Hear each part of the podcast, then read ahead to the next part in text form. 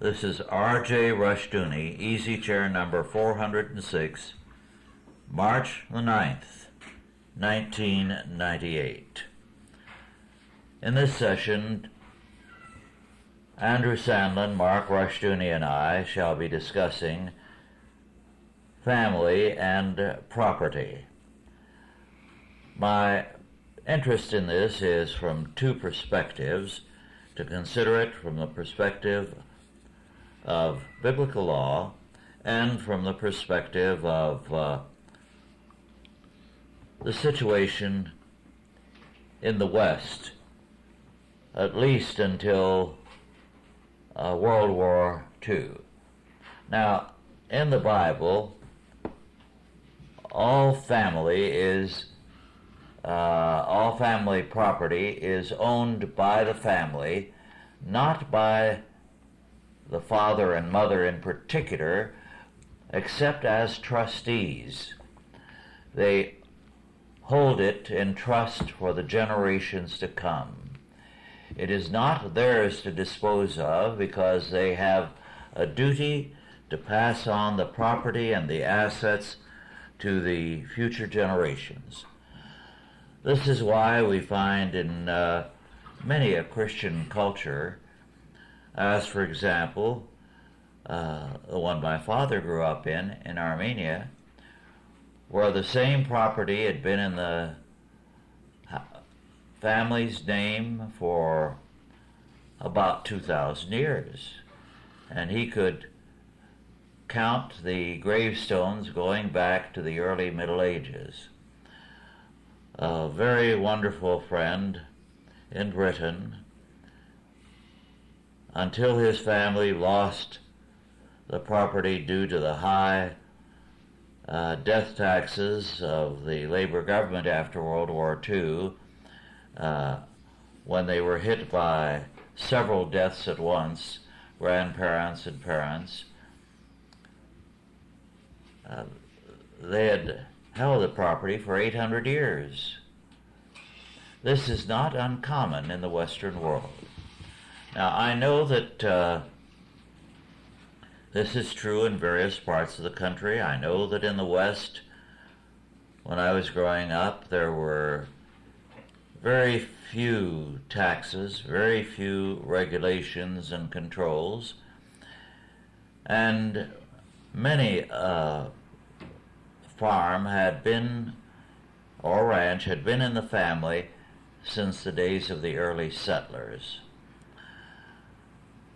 Uh, all this has changed since the 50s.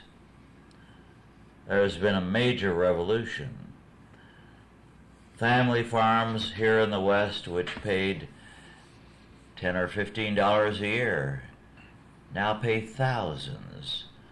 So that if they have one or two bad years, the taxes can eat up their savings. So we live in a radically different world. We live in a world where the family is not the basic unit, the state is. And so we have a major problem. The world is changing. And we as Christians believe it should be, in terms of Scripture, family centered. In terms of the Bible, the family is the basic institution under God. Yes. God Himself takes His key title from the family. Yes. Our Father, who art in heaven. And God the Son is called the Son. So that uh, the analogy to the family is very real, very important. And we're called brothers and sisters. Yes, and that used to be commonplace.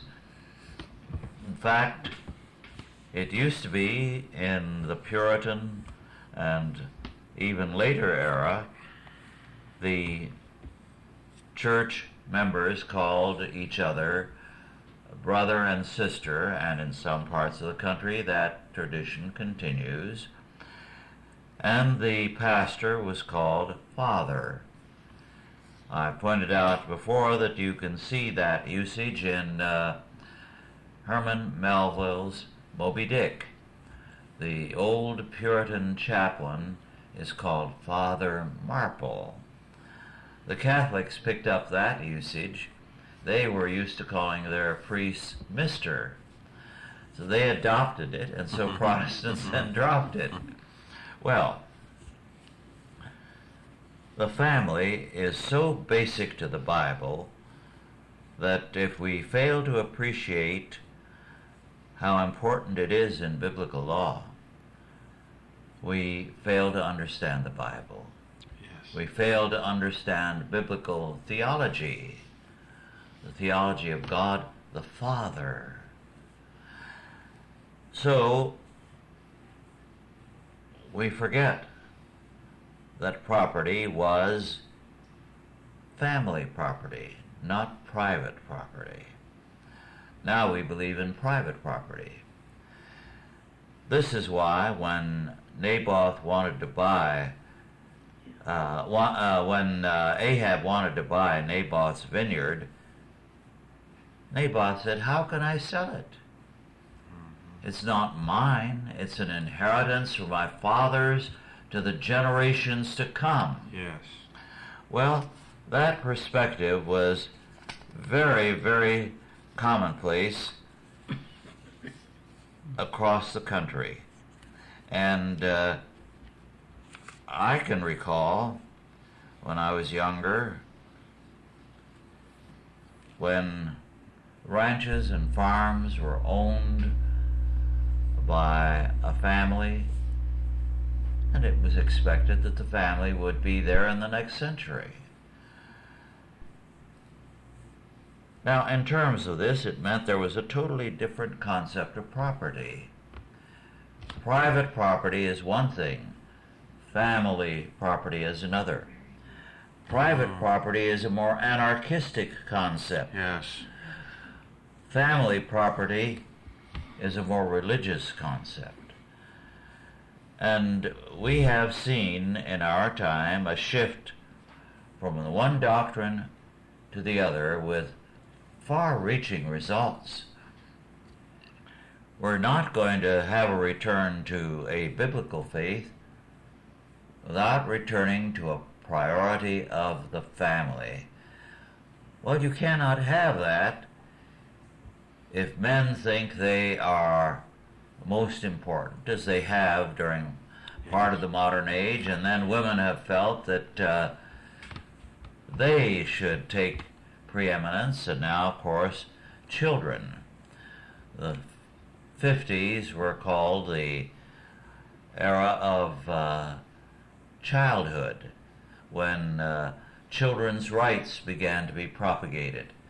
So we have been undergoing a revolution the past two centuries away from a biblical perspective and away from a biblical view of property.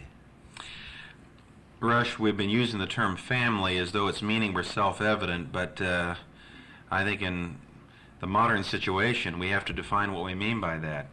You know, it's interesting that conservatives today are worried about the the redefinition of the family by liberals. You know, often liberals will define a family as two lesbians and a cat, or three homosexuals and uh, two lesbians, or whatever the case may be, people under the same roof.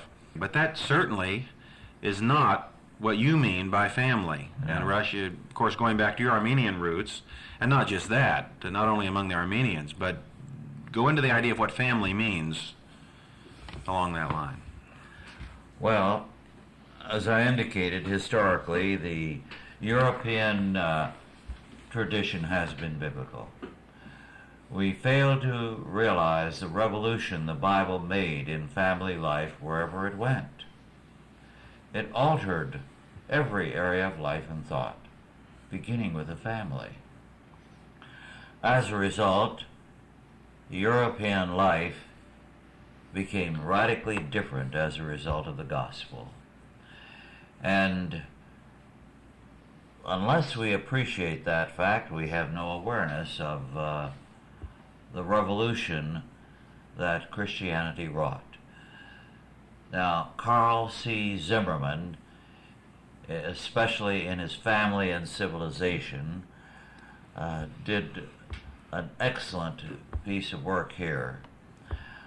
Others have too, including uh, works by Zimmerman and Cervantes on the family. Uh, outstanding works. But by and large, not enough attention in our time has been given to the family. That's right. And uh, the kind of uh, teaching in some sociology courses tends to be humanistic. Family education tends to be sex education. So we have a very diminished view of the family. The family is the basic governmental unit, more than church and state. And too often both church and state have tried to supplant the family in its place in society. And this is altogether wrong. And by family, we don't just mean the dad and the mom and the children, but the dad and the mom and children and daughters-in-law and sons and Yes. on down the line because the very idea of property means transmitting an inheritance from generation to generation. Unfortunately, most Christians today don't uh, think in terms of generations, intergenerationally. Certainly the liberals don't. What was it that Jefferson said? The um, uh, the the earth belongs to the living, you know, and therefore anything inherited from the past is meaningless, and we have to remake things every new generation. But that's a complete denial of the concept Yes. of family. Yes. Well, we no longer have uh, towns where families live generation after generation, or cities. And that used to be true of the cities also, Yes. up until World War II. I know that uh, the small city where you were pastor before coming here, of what was it, 10, 20,000? Yes, about 20,000. Mm-hmm. Mhm. Well, Rush, the scholars will blame the so-called dislocations of capitalism on that, but I don't think that's quite correct. If capitalism and the free market is anchored in a Christian faith, uh, I think that's what's vital. Uh, But if, if capitalism is, of course, cut adrift from that, then yes, it can lead to the sort of dislocations of people moving all of the time, all over the country, in every new generation. Whereas, as you said, the more biblical idea is, in general, staying in the same area and starting a family and continuing on. covenant's important to the concept of family Yes. too because it's it's saying that I've inherited something from the past and I have to pass it on to the future Yes. and it's you view your family not in terms of just the family unit but in terms of the faith yes. that uh, that gives your life the meaning and purpose that uh, to pass something on to future generations One thing I was, this is on my mind, Mark, speaking of the covenant, because I was preaching about this in a Reformed Church Sunday. I think that's why, and I don't want to get into a debate with my good Baptist brothers over this. I think that's why that the uh, one reason infant baptism is is so important from a covenantal perspective. It's a mark of the covenant where God is marking out His visible seed. I believe it's Ezekiel. Is it 14, as I recall, where the the Lord says to Israel, "You've taken my children and sacrificed them to Molech." When he says my children, of course, he means they have the visible mark of the covenant Yes. on them. They don't belong to you, they belong to me. We're talking now about um, family and property, but the greatest property of the family, if we can use the word uh, properly, is, is the children who are Yes. given uh, as gifts of God. Children are inheritance or heritage of the Lord. And uh, therefore, they have to be treated not as our own, but they belong to Christ. And they're, certain, they're certainly trustees, not only of property itself, but of the faith. I train my children, and I know, Rush, you have yours, that you're handing down not just property per se, but the very faith. You're bequeathing the faith to a generation. Of course, they turn around and bequeath it to another. In fact, Yes. the book of Psalms speaks of that. What is it? One generation shall tell another, and they in turn shall tell another generation, and, and on down the line. Um, and I think that's why the covenant is so vitally important. Well, I think it's marvelous when you encounter a family that is aware of its heritage and makes sure the children are. Yes. We have uh, a couple very wonderful friends, Gene and Robin Newman. And uh, one of the wonderful things about them is their appreciation of their background. Robin is uh, half Armenian, half Polish. Jean is Jewish, born in Israel. And they have been very, very uh, happy to pass on the whole of the tradition of their family background to their children. So that uh, the children are fully aware of and proud of their heritage, knowledgeable about it, and uh, they are superior children. Yes, because there's a when you do that, especially as Christians, Rush, there's a real sense of rootedness. Yes. When that happens, and I think that children really need that. They need security of knowing that they weren't the first ones on the earth. You know, Yes. that's one of the real problems of modern education is reinventing things every new Yeah. generation because there's no sense of tradition.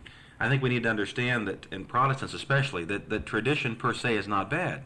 No. Uh, tradition, in fact, it's inescapable.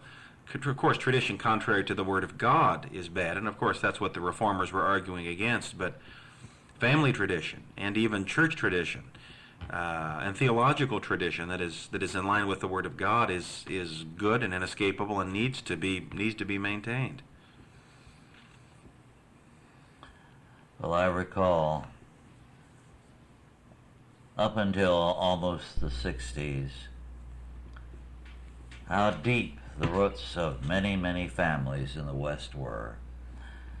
It had been their forebears who had first come west, established a farm or a ranch, cleared the land, planted it, and there was a deep sense of uh, respect for what God had given them.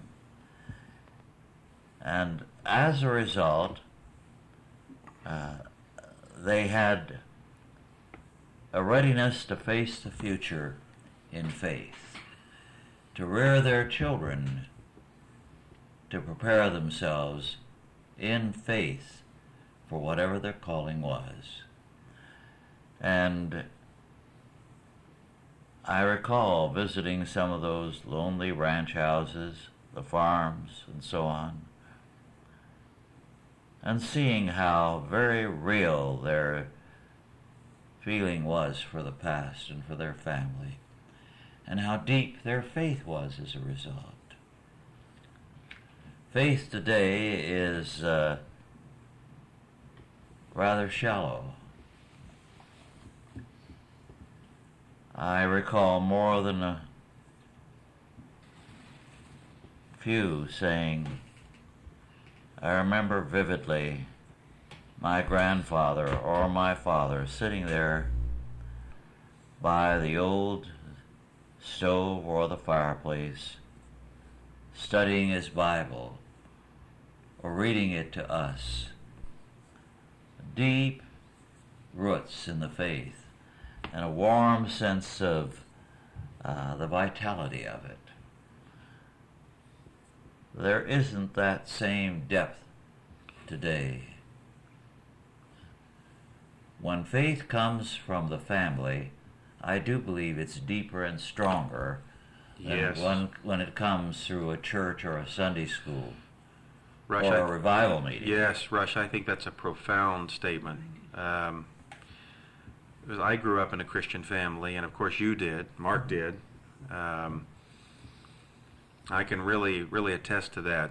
I've heard the story of my own maternal great grandmother, who uh, she was um, Arminian, you know, like Church of God or so forth, but she would sit in her rocker with her old corncob pipe and her chewing tobacco and read her Bible. Um, it's ideas like that, I think, that really take root and take hold. Uh, the recognition that those who have gone before us have, and I try to instill that in my children. That, um, of course, I talk about you, Rush, and, and others, their, their grandparents that are all Christians, and I know in your case, Rush, the, the tragic events that happened in Armenia and the, and the martyrdom and so forth, all of these are precious things that, that children can carry with them all their lives. Yes. So the faith is not a bare abstract intellectualism, you know, or saying yes to Jesus. It's, it's, it's, it bores itself right into the core of their being. I think that's something that can't be lost. And I think that's where revivalism and Arminianism, uh, despite the fact that I, they're theologically askew, um, they just totally lack that. Uh, it's just a real sort of saying yes to Jesus, you know. And there's, there's no sense of a familial basis of the faith. Uh, I remember, um, oh, what's Van Til's little track where he, he's writing a letter, uh, Why I Believe in God. Yes. He says to a fellow who isn't identified there, he's offering an apologetic, of course, why he's a Christian, and he says, I was just, I was conditioned and shaped in Christianity. He says, right when I, he says, before I put on my, uh, my wooden shoes, I was taught about the Lord. I was taught, I was taught the old faith. So he says, I can't conceive of anything else. Well, that's what our children should be like. That's the way I feel. Yes. Rush, I know that's how you feel. I, Yes. the other things don't have any pull with me, not because I'm better or you're better than any. It's just because we've never experienced anything else. And I think children growing up in Christian families have that. Just mentioning Sunday when I was preaching, the, the greatest evangelistic field in the world is your family, not somewhere else. Yes. That's where children need to hear the truth of Christianity and, and have it instilled in them before anywhere else.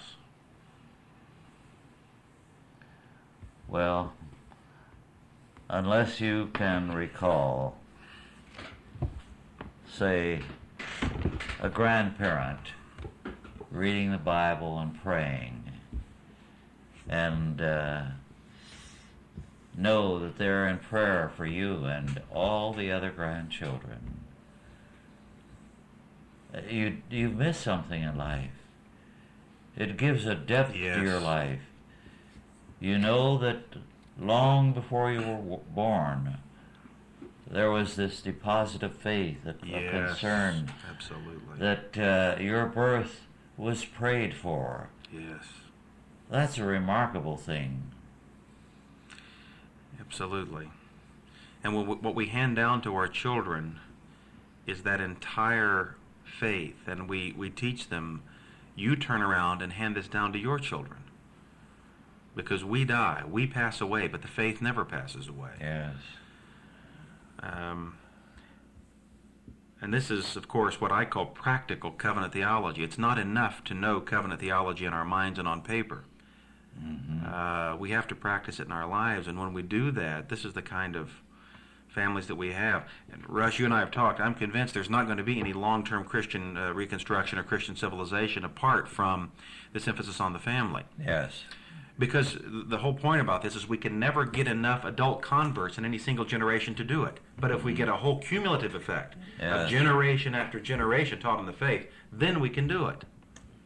Yes, because for one thing, strong Christians have more children Yes. than anyone else, Yes. so that uh, numerically they're going to win. Yes. Absolutely. Well, I have vivid memories of my childhood and parental faith and my grandmother's faith.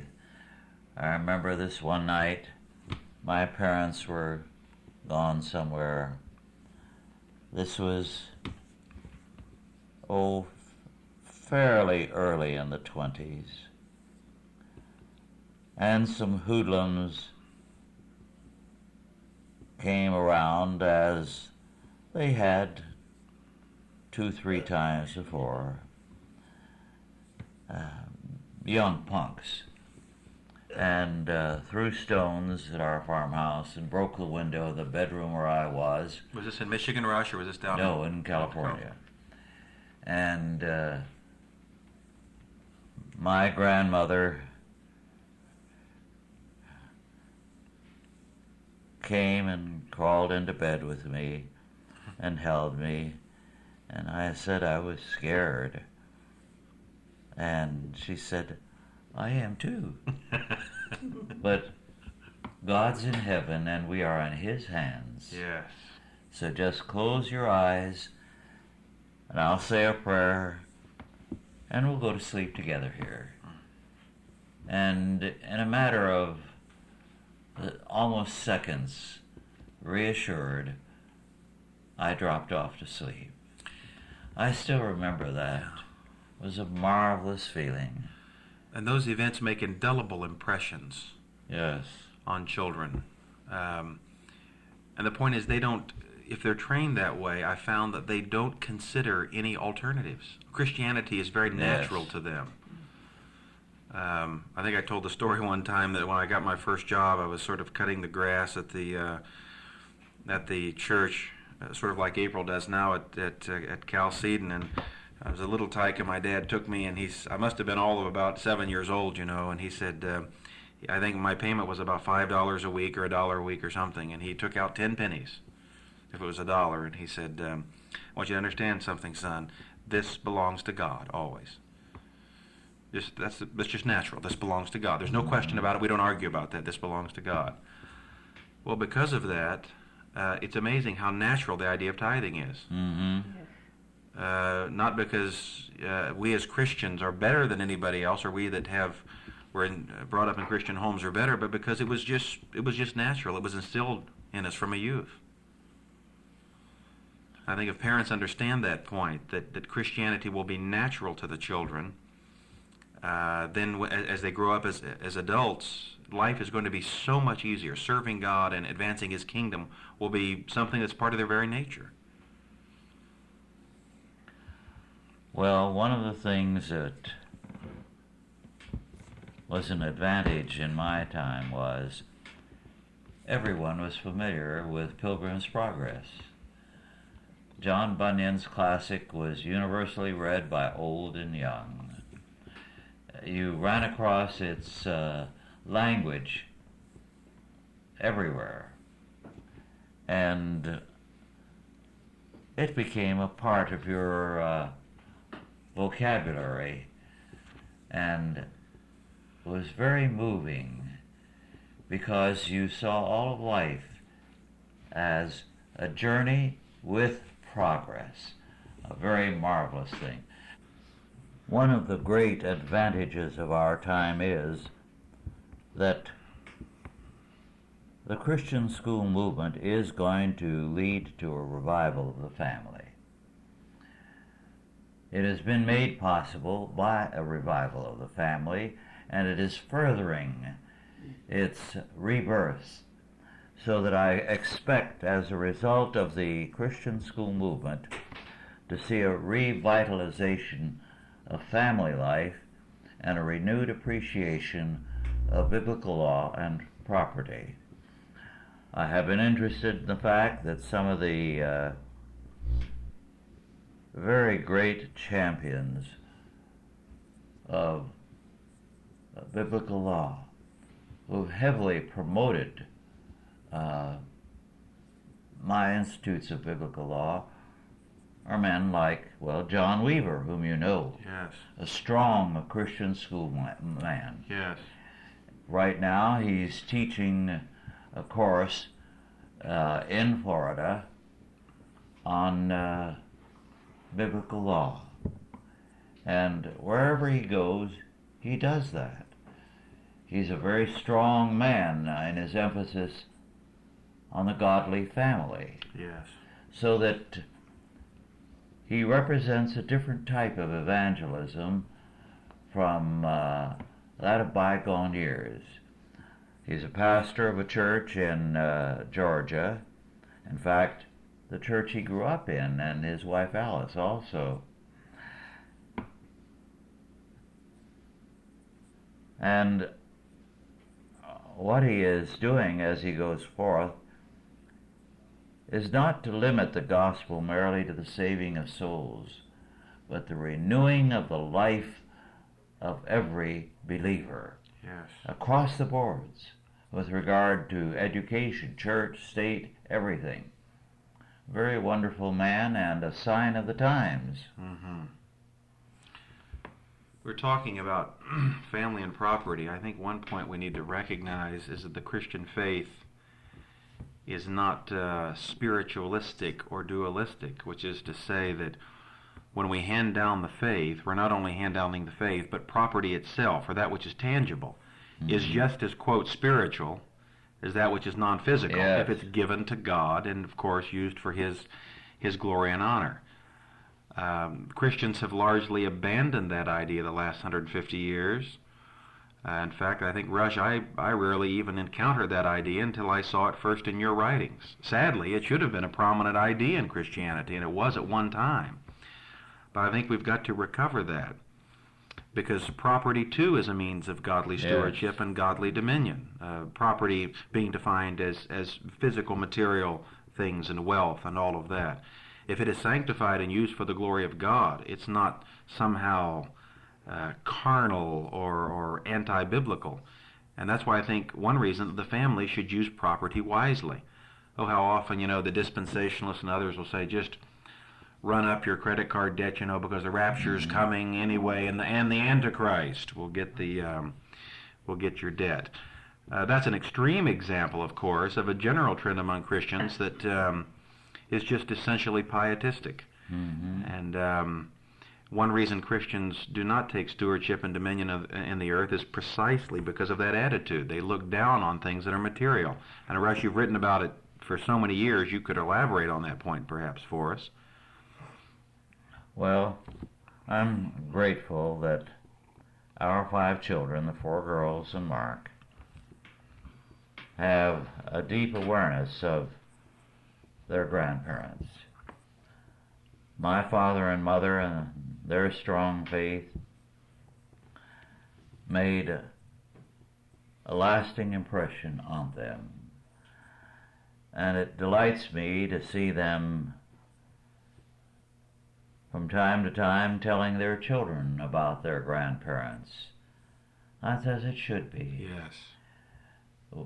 We should respect our inheritance and let others know of the uh, faith of our fathers. Family pictures used to be commonplace in every house when I was a boy. Not many homes where you see many family pictures anymore. That's why I'm glad that uh, with our children, they're all over the place. Well, if they're family pictures, they're only the immediate family. They're not the several generations. Yes. Yeah. And this is important. Children very often have no knowledge of their antecedents. They are ignorant of uh, where their grandparents lived, what they did, who they were, and not even interested. And that's because the parents themselves are not interested. But this is a form of wealth we need to pass on to our children. And the Bible says that parents should, of course, lay up for their children. I think that's why the idea of property and heirlooms are so important. And that's another idea that really has gone by the wayside Yes. in modern culture. Uh, but uh, items, uh, specific valuable items, should be passed down through the through the family. And of course, the advantage of this, I was just writing about this easily, um, some time ago, is over time you get capitalization by handing things through a family. And of course, you've written on that, Rush, on, on capitalization. But um, and of course, when you hand something down to a son, the son takes that and uses it wisely and capitalizing, hands it down to his son and his heirs and, and so forth. Well, that again is a means of godly restoring Christian civilization because if we've got a lot of Christians doing that, then over a period of time we can get a snowball effect. Whereas if we have to keep um, uh, starting anew in every generation, we can never catch up because one generation, I think this is a vital point, one generation usually can't accomplish very much.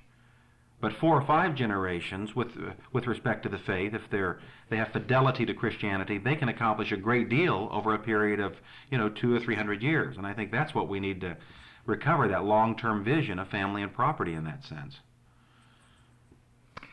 You've often made the point that uh, four of the uh, Ten Commandments deal with the family. Yes.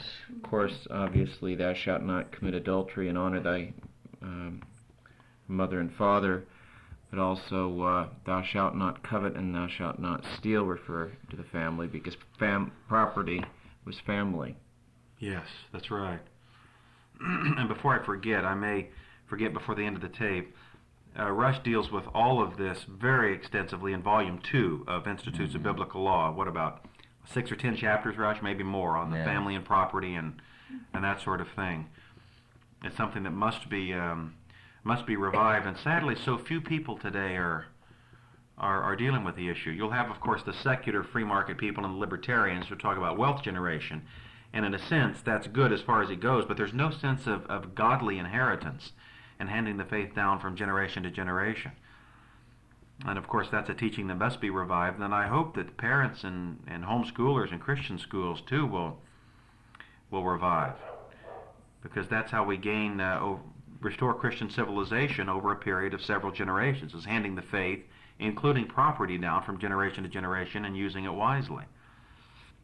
Of course, that's why the inheritance tax is, is so evil. Of course, a Yes. property tax a lot of people don't know that that was one of Marx's, uh, Karl Marx's characteristics. He said of a, a society in advanced uh, communistic state is, uh, steep inheritance taxes and, of course, graduated income taxes.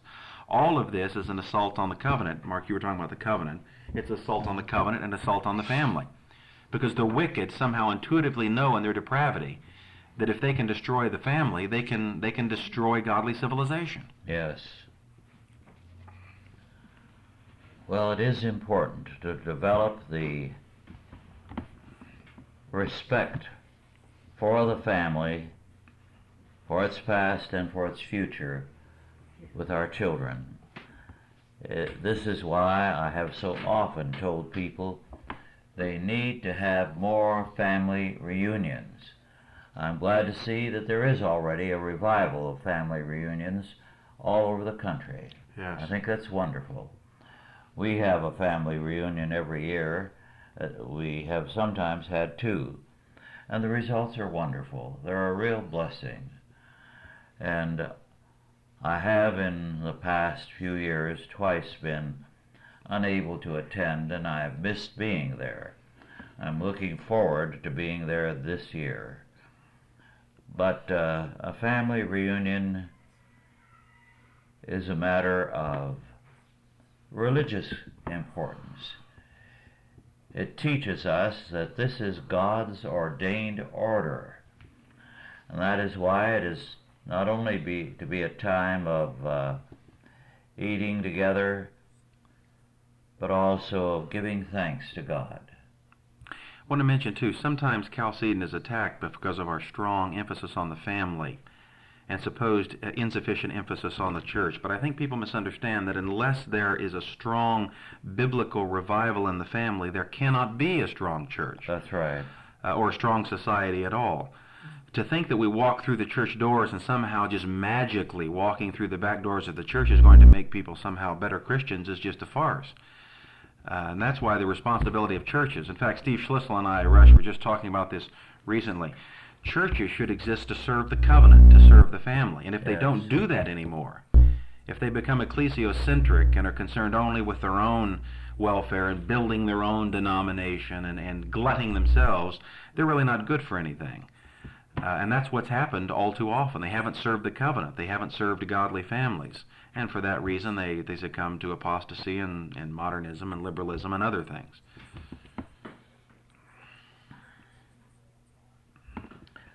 Well, Mark of the children has only the dimmest memories of uh, his grandfather, but of course, very vivid memories of his grandmother. She lived with us for a time. I was your My your mother, yes. Mhm. Well, maybe Mark could give us some thoughts on uh, on this this topic of family and property. Well, when I was young, I knew, you know, that uh, something of the heritage, but it I didn't think too much about it. But my um, I can't really put my finger on it, but my grandfather was just almost a saintly character to uh, my siblings and I. Um, he was a very kindly man, and he was, you know, visiting uh, Grandpa was just something that uh, my sisters had the opportunity at one point to live with him for a, a year at a time. I I was younger; I never had that opportunity. But um, you know, Grandpa. This the name Grandpa was just uh, you know something very special. They didn't live too. We lived several hours away, so we didn't get to see them a great deal. Maybe a couple, three times a year. I don't really remember, but the trip to uh, to Grandpa's was something very special, and um, I was fairly young, but I remember very young when we did go to the farm and we went to the uh, church sometimes where he was no longer the pastor there. He had long since been retired. But that was a special thing to me, going to the church where my grandfather had been the pastor and everybody welcomed him um, and uh, looked up to him. And, and, that was something special. And just, uh, I, that church building no longer exists, but I still drive by the, the later church building that was built there. It was and did and, see, last summer or summer before, didn't you and your dad actually go down to have a meeting with some of the former Armenian church members? Or yes, it was maybe a couple yes, summers they ago. They celebrated the uh, 90th anniversary, I believe, of the uh, church's uh, birth. Yes. And when I was at my uh, aunt's funeral, it was maybe what four or five years ago there were people who came, that was in Marin County, which is to the north of San Francisco. The minister from the Armenian church in um, uh, San Francisco came. He and a number of other people, when they got to introducing me and other people and who I was and whose son I was and whose grandson I was, that the subject of my grandfather came up. And it was interesting to know that people still remembered uh, Badveli Rushdoony which is Reverend Rushdoony. Yes. He died in 1961. Mm. It is really remarkable, and it's so that's a we we've got to continue this whole idea of, of a Christian heritage, a Christian family from generation to generation. We were talking, I think, before this tape. Dorothy is here. She was mentioning the fact that Rush has in his mind so many of these memories and so many of these truths that, of course, are many, most of them, or at least many of them, are in his writings. But uh, Rush, as you as you look back on your life and as you see the importance of family, what advice would you give to our listeners? You've already given some, but what what fundamental core advice would you give about maintaining the the whole Christian family, the concept of Christian family, in the generations and the generations to come. I think to have that in permanent form on table would be very valuable. There's so much to be said here, I don't know where to begin, except that it is very important prayerfully to work to build up the family because our culture is anti familistic to the core. Yes. Very intensely so. And every time a child turns around now, or turns on the radio or the television, what comes across is anti family, yes, it is anarchistic, amoral. So it's a very difficult time to rear children. When I was a child, radio was still a rarity Automobiles were not common. It was the horse and buggy era. And it was much easier to rear a child. There were a great many chores that every child had to do.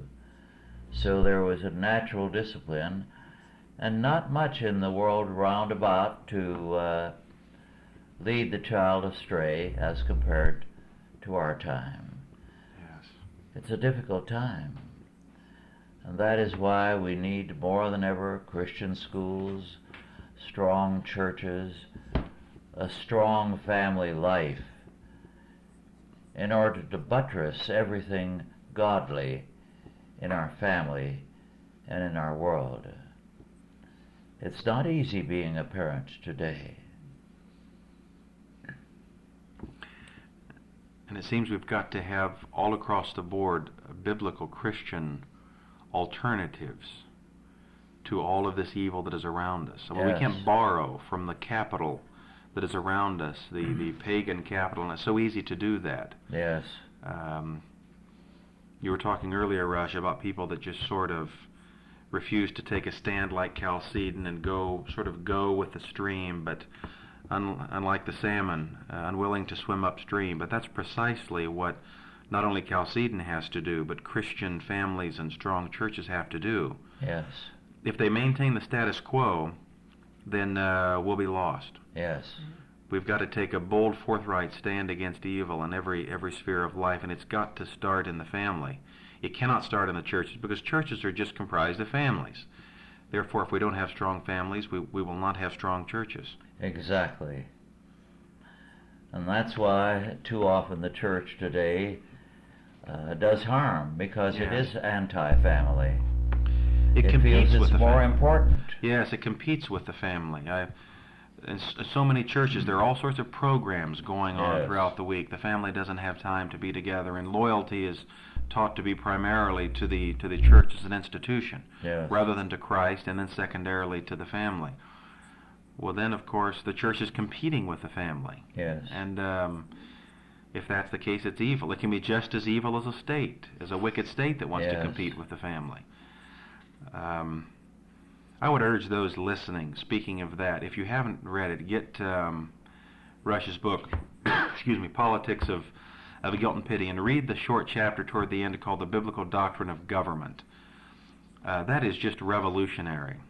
I presented that, by the way, Rush, last fall at a Michigan Chamber of Commerce meeting. Uh, no, that's not right. A Michigan a meeting of a number of Michigan political people. The the president of the Michigan Chamber of Commerce was there, a fine Christian man from from all appearances and from profession. He was awestruck by that idea and says, "I've got to write something on that." He said, "It's it's just I've never heard that before." But the reason we have such big national and state government is because we have such weak family and church government hmm especially family government and, and business government and so forth. But I think we need to understand that the family itself is a government, and when that government is strong, then the other governments will be what they should be. And the reason we have such a strong national government and strong state government, as you pointed out, is because the family, by and large, has abdicated its responsibility.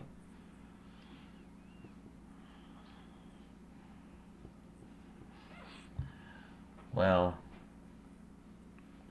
I often think back on uh, a remarkable woman I knew, Donaldina Cameron.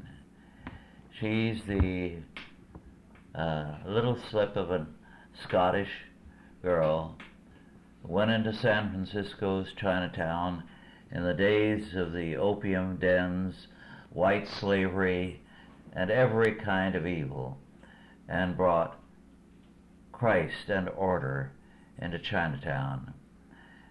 And uh, she was telling me once because I worked in the same uh, group that she was uh, the founder of, and she told me that uh, her grandfather refused to accept an eldership in the Scottish Kirk until he saw that his children and his grandchildren were godly. And then he accepted nomination and election as an elder. She said one of the most memorable experiences of her life was to be there with all the Camerons when uh, old Donald Cameron served his first communion with trembling hands and a great deal of pride and joy. Yes. She had been named after him. Rush, was she the lady that you mentioned whose, was it father or, or grandfather had prayed that of all of their seed, that all of them would be Christians? And as far as they'd been able to determine over the years, every single one had. Well, that was uh, Gill, Pastor Yes, Gill, that's an. American Baptist, thoroughly reformed. Yes. Uh, his works were reprinted just a few years ago, and they're a joy to read. But uh, I had just gotten the book and had gotten no further than the introduction when his uh, great great great great granddaughter came by, and she saw the book and exclaimed with joy as she grabbed it. I told her it was newly published, but she said that uh, she was a sixth generation descendant. They had family reunions periodically, and to the best of her knowledge, every last one, although some had gone astray for a time, had ended up in the faith. Amen. So his prayers thus far had been answered. Amen. Very remarkable girl. Well, our time is just about over. Do you have a last comment or two you'd like to make? Not me, Rush. Mark? No. Well, God bless you all. Thank you for listening. Write into us if you have a subject you want us to cover, and to the best of our ability, we will try to do so. And now, good night, and God be with you.